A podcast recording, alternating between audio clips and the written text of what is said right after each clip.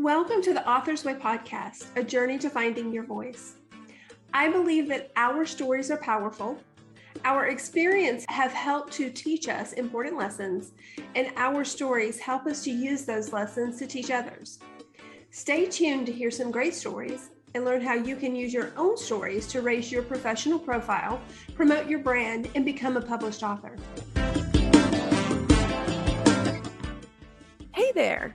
Welcome to the Author's Way podcast, a journey to finding your voice. My name is Jennifer Wright, and I am your podcast host. So I have a real treat for for us today, for you, for me. I'm very excited. I am being joined today by Ellen Nichols. Ellen recently wrote and published her memoir. So Ellen was born and raised in the deep south in South Alabama. And so that's a, a, big connection for me because, as you know, I grew up in Alabama. You may not have known that. So there's a lot of things that I really related to in her story. So I'm really excited to be able to talk to her about it today. So we'll get to that in just a moment. But first, um, I just want to let you know that this podcast is being sponsored by Execuwright. We are a book writing partner, book consultant, we help professionals and business leaders to share their stories, to get their words out into the world, to share their expertise with the world, and to help build their businesses and build their careers through writing and publishing their books. Helps them set them apart from others in the market. So, if you have a book in your head, in your heart, in your soul, I would love to have a conversation with you about it. I love hearing people's stories and see if there's a way we can maybe help you get those stories out into the world. So head over to our website, execuwright.com. That's E X E C U W R I G H T.com. Take a look at our program and send me a note. Would love to would love to get together and have a have a conversation about what you're working on. So Ellen, welcome so much. I I'm so excited for you to be here. I loved the book. I just recently finished it and it it was such a great read. Such great stories and like I said, you know, growing up in Alabama, I saw a lot of very familiar themes. So it was it was really great and I and so I'm so happy you were able to join me today. Well, thank you for me. I am thrilled to be here. Thanks. Nice. So tell us a little bit more about you. You grew up in South Alabama, but you didn't stay there. No, I grew up in South Alabama and Northwest Florida in the Panhandle mm-hmm. in Pensacola. My dad was a Methodist preacher and we moved a lot. And Pensacola First Methodist was his church for seven years. It's the longest I lived in one place. So I was steeped in the South, but in a bizarre moment of something, I decided to go to Toronto, Canada to go to graduate school. And that was really because my mom was from Toronto. And we went every summer up to visit my grandparents and my aunts and uncles and cousins. And I was looking at places to go to graduate school, couldn't afford the Sorbonne. So I decided to go to University of Toronto. And that's what I did and lived there for 50 more years. I joke on my website and say, I, I wasn't that bad a student that it took me 50 years, but I ended up getting married and having a family and a, long career of charitable fundraising. And I loved it. They were wonderful and they loved my stories up there. And that's what eventually led me to write them down. Is I love they it. loved them so much that I, I thought, hey, but I couldn't sell it up there because they kept going, this is a book about the deep south. We're Canadian. Fine. but when I moved back down here, I did it. Nice. I love stories and books about the South. Maybe because it's just so relatable. I see myself so much in the stories. But I find I I found your story so interesting and, and intriguing. And and I don't think I mentioned the name of the book. So the name of the book is Remember Whose Little Girl You Are. So you grew up the daughter of a Methodist minister. Right. And my mother was also the daughter of a Methodist minister, a Canadian, and he was never had a church in particular. He was an academic, but she was steeped in the whole thing of the Methodist church. So I was surrounded. so you talk in the book about being the the preacher's daughter, kind of the the epitome of of the preacher's daughter. And if you're not from the South, I know that was something I grew up hearing about. The preacher's daughter was always a little bit wild, a little bit, a little bit different. So, which honestly makes for very interesting stories. Well, so, I had three sisters who chose to be the proper preacher's daughter. Uh-huh. So it was left up to me to be the wild one. Right, right. Nice. I love it. I love it. So what made you decide to we talk a lot about on on this podcast, we talk a lot about the writing process and and the book process. What made you decide to to write your book? Well, all of my jobs involved writing, usually grant proposals or thank you letters. And it's funny because this was up in Canada. And one of my bosses, who was the head of the YWCA of Greater Toronto, told me that all my letters had a Southern accent. Uh-huh. and I remember Norman Jewison gave me a really interesting left handed compliment. I worked for him for four years, putting together a film school that he, had been his dream. You remember Norman, the in the heat of the night, uh, mm-hmm. uh, Moonstruck, the film director. But I used to write all all the letters that I wanted him to send out. I used to write them. And one time he he took a letter and started reading it and turned around to me and said, Ellen, you give good letter. And I said, as a preacher's daughter, I'm not sure that's the best compliment I've ever had, but I laughed over that one. So all my life, of my adult life, I was writing for other people. And then I just got, when so many people wanted to hear these stories, I just got the idea to write them down. And there is one thing that seems to, sorry, I'm getting hoarse here, that seems to really hit home when people read my book is they say it's so honest. Mm-hmm. So my recommendation to anyone writing about their past, be honest. Right. Be more interesting.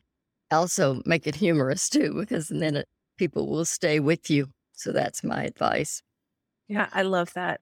I love that. And, you know, I talk to a lot of people who talk about their memoirs and a, a few will say, you know, that's not something I can put on paper until well my parents are still here or uh, so you were it, there was a lot of bravery in putting your stories down because you know our stories are when we're honest about them they're not all happy and and positive sometimes there's tragedy sometimes there's you know we make mistakes and we you know we do things so it's very it's a very brave thing to do to write your stories down and share them. You may notice in one of the blurbs on the cover of the book or inside the book, she talks about how I did so much for women's rights by writing that book. And you just jumped in there and did it. And you've inspired all of us that were afraid to do it. So, and that's again the honesty thing. But I did worry about what, what would happen, who would maybe come after me with a shotgun. I don't know. But so far, so good. Good. There was a lot of, in your stories and in your life, there was a lot of growing up in South Alabama at the time. There was a lot of, a lot of things going on with the civil rights movement. And you tell about a lot of things that you did to, to really push the envelope there so it was that was it, it really showed a lot of your bravery even at that time as well. I did. There's one incident in the book in which I marched to the back of the bus in Montgomery and sat down, and the bus driver started yelling, You're sitting in the wrong place. Get up here. I said, No, this is fine. I'm, I'm happy. And he was so mean that I finally, he came down away from where his post was back toward me. And honestly, I was afraid. And I was making all the black people around me uncomfortable because they were sitting in the back like they were supposed to. I was sitting there and I wasn't supposed to.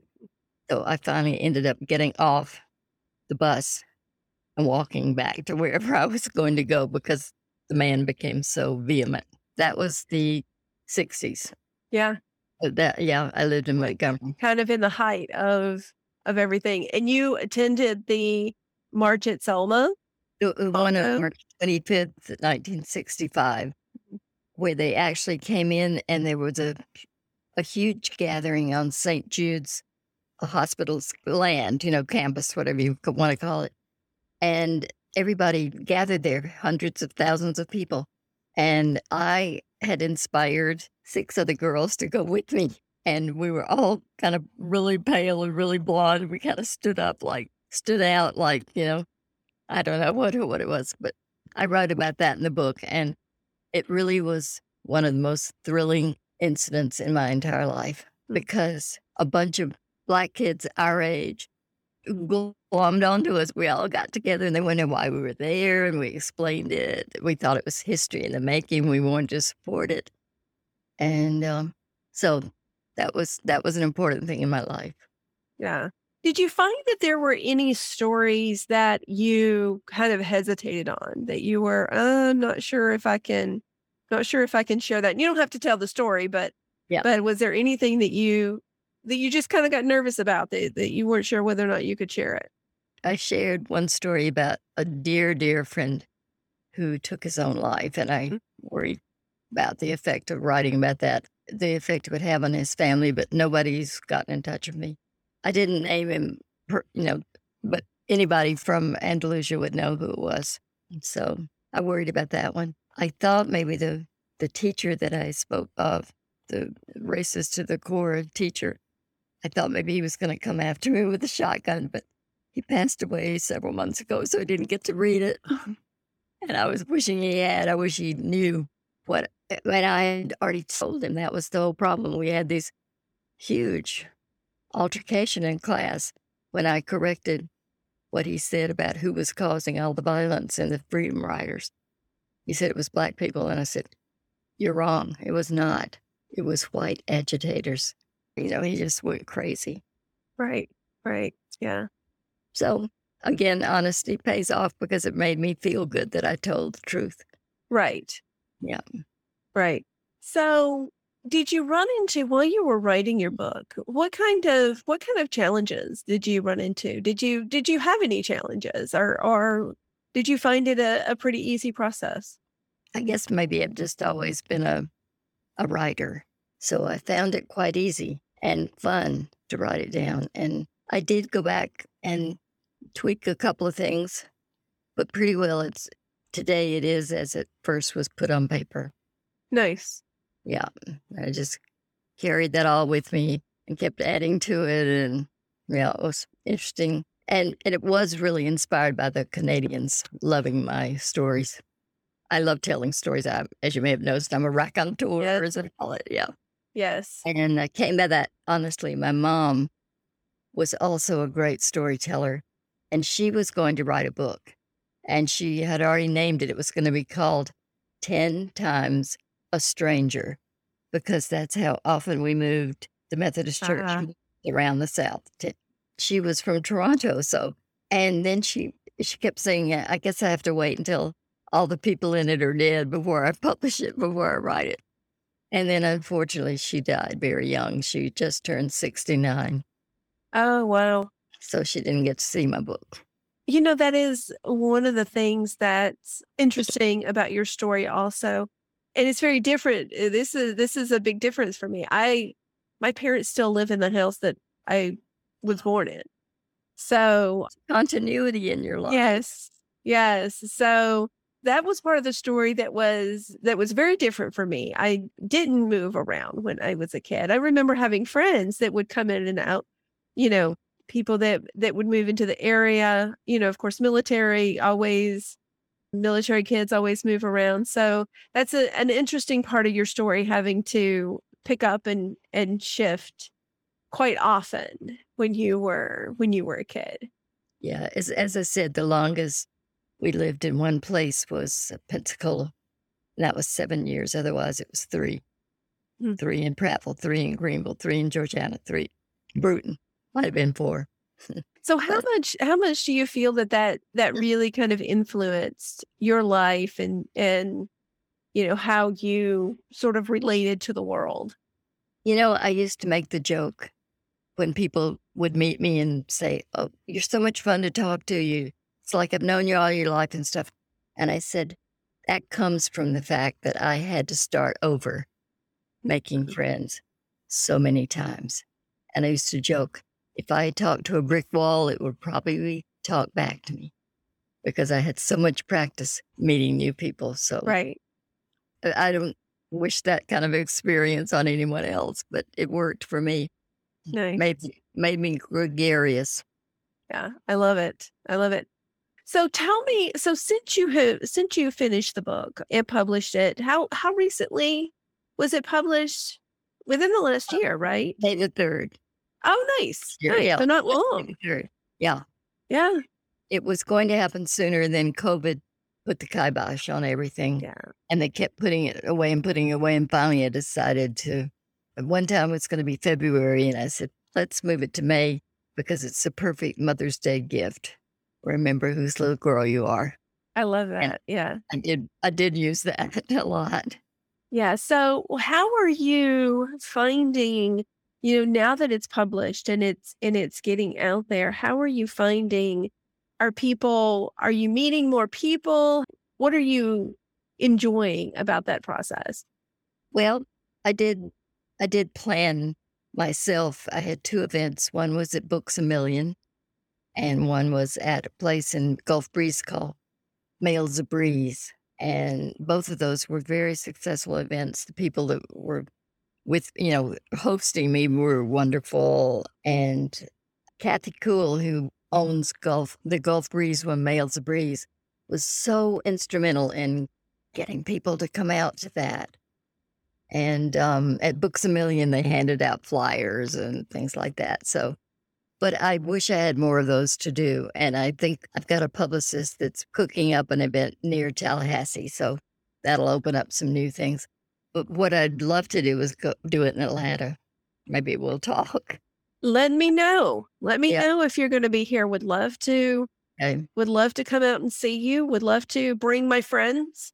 You know, can we could definitely get some people, some Okay. people out to see you if you if you come to Atlanta, and we can absolutely promote it on website and social media. And you know, if you're Great. When you know when you're here, so yeah, definitely, we'll get a crowd out there for you. Great. And the saddest thing, and it happened to a friend of mine in Toronto who published his memoir, is it's hard to promote it in the usual way because of the COVID scare. Yeah. People are avoiding coming out in groups. So Yeah. it's hard. We don't have as much of a problem around that in Atlanta. Oh, okay. Right. Yeah, yeah, people are a little bit a little bit more open to come out to public events. So yeah. You know, of course everybody, you know, is safe and and you know, we do everything we need to do, but but yeah, we I've been to some pretty good gatherings recently. So yeah, we'll definitely get you some promotion. Okay. I'll talk to them. Yeah. And you know, for the Tallahassee one, I you know, I have some followers in Florida also. So let me know Really? when that is and we'll, you know, we'll get the word out. I'll let you know all the details when I have them. Yeah. I great. love promoting, helping to promote authors and get their books out into the world. I really was keen to have people read it because I, I would like to show a different view of the South during the civil rights era. And we weren't all just sitting there thumbing our noses or whatever people did. And Some of us were really out there, and that comes across in the book, I think. Yeah, and I thought so too. And it gives an interesting insight into we're all just living our lives too. And, you know, we're we're dealing with all of these social things and but there's just, you know, we're there's lives that we're living as well. And I really enjoy that insight to just the honest insight into just the things that were happening during the time and how you and your family were, you know, just moving through all of that. And we didn't mind being different. In fact, Yeah. we were quite proud of the fact Right. that we were doing what we thought was the right thing. Yeah. Right. And Yeah. I one of the most poignant things I think for me is the the going to the Dairy Queen, which I remember Dairy Queen, and Good. going to the Dairy Queen and standing at the at the wrong window Yeah. to be served at the not at the whites only window. You went to the blacks only window and that's uh such a a bold thing to do during that time. But it, it tells an interesting part of the part of your story. Do you know that now that I'm back down here, I went to Andalusia and went to the Dairy Queen Mm. and walked up to the window. They don't have separate windows now. Right. Yeah. And I had finally one of those corn, not corn dogs, chili dogs or something. Right. I couldn't get them to serve me. So that was fun. Yeah. Yeah, I remember growing up with a Dairy Queen. I was a little bit later, so I I didn't experience the, you know, the separate windows. But yeah, that's a that's a big part of my it's it's a southern thing, I think. I mean, even the water fountains, this wouldn't have been true in your lifetime when you were old enough to be thinking about it.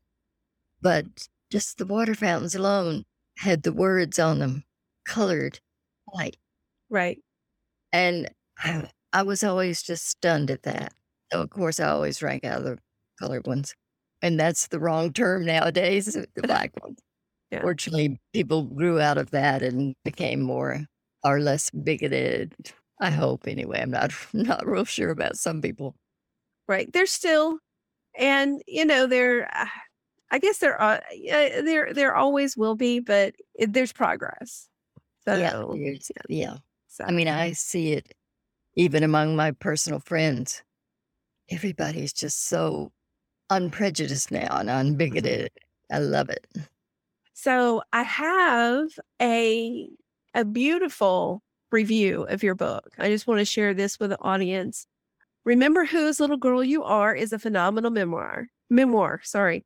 Oh my word, it's been years since I read a book that not only kept me glued, turning every page as quick as I could, but laughing out loud in some of the quirky, funny moments. I fell in love with Ellen's style of writing. She makes you feel like you're sitting on a front porch in the deep south, enjoying a glass of sweet tea and listening to a friend recount childhood memories and stories that leave you in stitches. And this is from Sandra, and she has the diary of a stay at home stay at home mom blog. Mm. I have to say, I read the book in probably two sittings. It was one of those that I just couldn't, you know, I couldn't sit down.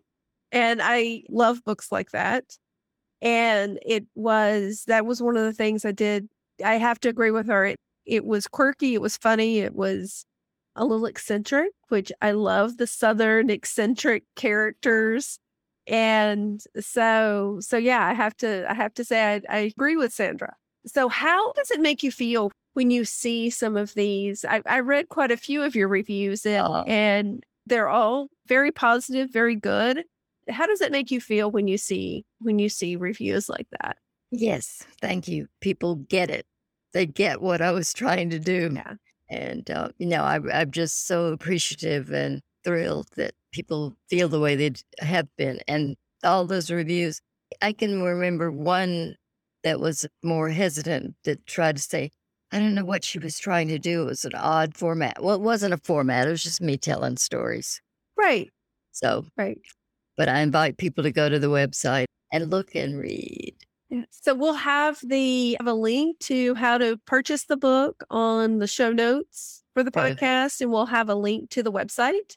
So invite you to take a look at that. I highly recommend the book. So go purchase a copy of the book and take a look at the website. It's full of great information.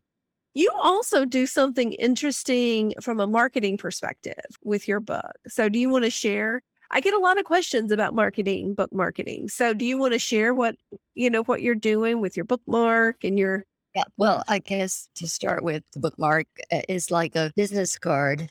It has all the things about how, but it's a bookmark because I'm promoting a book. It right? was my husband, my husband's idea to make it a bookmark. That's a great idea. and it worked. It's done beautifully, and everybody that gets a book gets a bookmark with it. So you can. But the most fun thing is these socks. The little girl, can you see on there? The little Yeah. girl cover has on these socks. And that's the cover of the book. The picture on the socks is that's the cover Yeah. of the book also. Yeah, right. Yeah. Yeah. And Here's a big, big version of it, Yeah. where you can see your socks. And then there's a little version of the cover on the socks themselves. But I don't know why it just popped into my head. Socks would, like that would be so much fun. So I got in touch with the designer of the cover and said, Do I have your permission to find somebody to make socks? And she said, Oh, if you can, I'd love it. And so, sure enough, I think it was called Custom Socks. they made them for me. And look, can you see, folks? So this was a great promotional item. It really caught people's attention. And I guess marketing, I've been promoting it on my Facebook, other people's Facebooks, with my emails and asking people pass it on when you get it and stuff. I've done specific reach outs to people like the Pensacola High School groups that I knew and that I went to school with all, you know, grammar school, junior high, high school. I collected a ton of emails of the, those graduates from the, the members of my class and they bought a lot of books. So I recommend people to go back to your child or adulthood, your youth, I guess, and send it to people that, in fact, one of my favorite lines when I send it out to people is grab a copy, you might be in it. That's a great idea. I love that idea. And use, I love the idea that you're just reaching out to everyone friends, family, old acquaintances, anyone you've known in the past. And I, I think that's one of the things that as book writers, we forget. We think about the network we have today, but we have throughout our lives, we've known tons and tons of people. So, you know, it never hurts to reach reach back into the past and find people that all they can do is say no. So, you know, it never hurts to to really, you know, look at everyone you've known throughout your life and they might be interested. And don't be afraid to ask. And don't worry if somebody isn't totally praising your book because remember, Mae West said, there's no such thing as bad publicity. Right. So embrace everybody. Right. Nice. Thank you so much for for joining me today. Before we before we wrap up though, what's your next thing? Is there a second memoir? I know this one kind of wrapped up with you finishing college. So is there a second version? Yeah. Or a second edition coming out? I'm trying to think of a name for it now. I'm already in the throes of writing it. It's all about the years in Canada. I love it. It won't be as interesting with, I have no murderers that I knew in Canada like I did in the South, and no one has committed suicide. So it won't have that same aspect. But I really did have a fun, fun life up there. I love the people. I did some exciting things. I was president of the board of an orchestral group that played only contemporary music, and we commissioned living composers from around the world. So that all of that will be in it. And I'll let you know when it's ready. Yeah, please let me know and we'll have to you'll have to come back on and talk about that book. Yeah, and uh, this is all good reasons to keep on living because I'm getting pretty old, but I call myself the grandma Moses of memoirs. Nice. But, you know, it just took me a while to get it published the first time. Right. So I always ask, I'm always curious what other people are reading or what they have read. So what book or books have you read recently or in the past that really inspire you? Well, I, I heard the Crawdads sing was one that I thought this could be me. So I really liked that one. Um, I read Harper Lee's second and third book, but the one that really got me, of course, was To Kill a Mockingbird. Right. Uh, I read a lot of mysteries, which probably don't have anything to do, but I read them to fall asleep. I read myself to sleep every night, and it's got to be something exciting enough to be fun to read, but not so good that it keeps you awake. Right. So nice. I always, when I'm working, when I'm real heavy in work, I don't let myself read enjoyable stuff because I get so into it. Yeah. I don't want to do anything else. Yeah. Yeah. So I actually kind of keep myself and then when I take a break, then I I go find a good book and then I'll finish the whole thing in one sitting. Uh, yeah. well, one one thing that I did worry about when I named it, the book when I first started writing it was called Southern Men, and then a literary agent that I knew up in Toronto who couldn't do the book because it was about the deep South, but he gave me advice. He said, "You need to expand it. You need to make it bigger." Mm. So what I did is I expanded everything, and it became more about the girl, Right. not just the Southern men that the Right. girl got mixed up with. And that phrase, remember, remember whose little girl you are, I worried that people would look at that and look at the cover and the little girl's Mary Jane's and think, oh, that's a girly book. That's chick chick book. It's not. the men, uh, some of the men I know have read it as much as three times because Mm. everybody finds the humor Yeah. really addictive. Yes. I do like where you explain the phrase. Oh, Uh, good. you're talking about your your mom and when when she would say that to you. Um, it's it's a big responsibility to have to To remember where you came from and and that you're a representative of, you know, of your family and and all of that. But then also being, you know, being able to be independent in in yourself as well. You know, it's this just flashed in my head. My father once said to me after I got in such trouble at Huntingdon College for going to meet the Selma Marchers when we were told not to go to any kind of demonstrations. I got into so much trouble. The next time I was going home, I thought, oh, I got to tell my parents that I'm in trouble. And I can remember, like it was yesterday, sitting around the dining room table and giving them the whole story. And my dad looked at me and he said, I should have been there. Wow. So they never they never disapproved. Wow, that's great. That's Yeah. great. Well, thank you so much. I have really enjoyed my time. Thank you for spending some time with me. I know that the listeners will enjoy listening to you as well, and hopefully they'll go out and buy the book. I highly recommend it. It's such a it's such a great read, and especially if you're from the South, I think you'll see a lot of things yourself in the stories. So, thank you for joining us, and I look forward to talking to you again when the next book is available. I'll let you know I'm working away on it. All right. Awesome. Thank you. Well, good luck with that. Yeah, thanks. Thanks. Bye. Bye bye.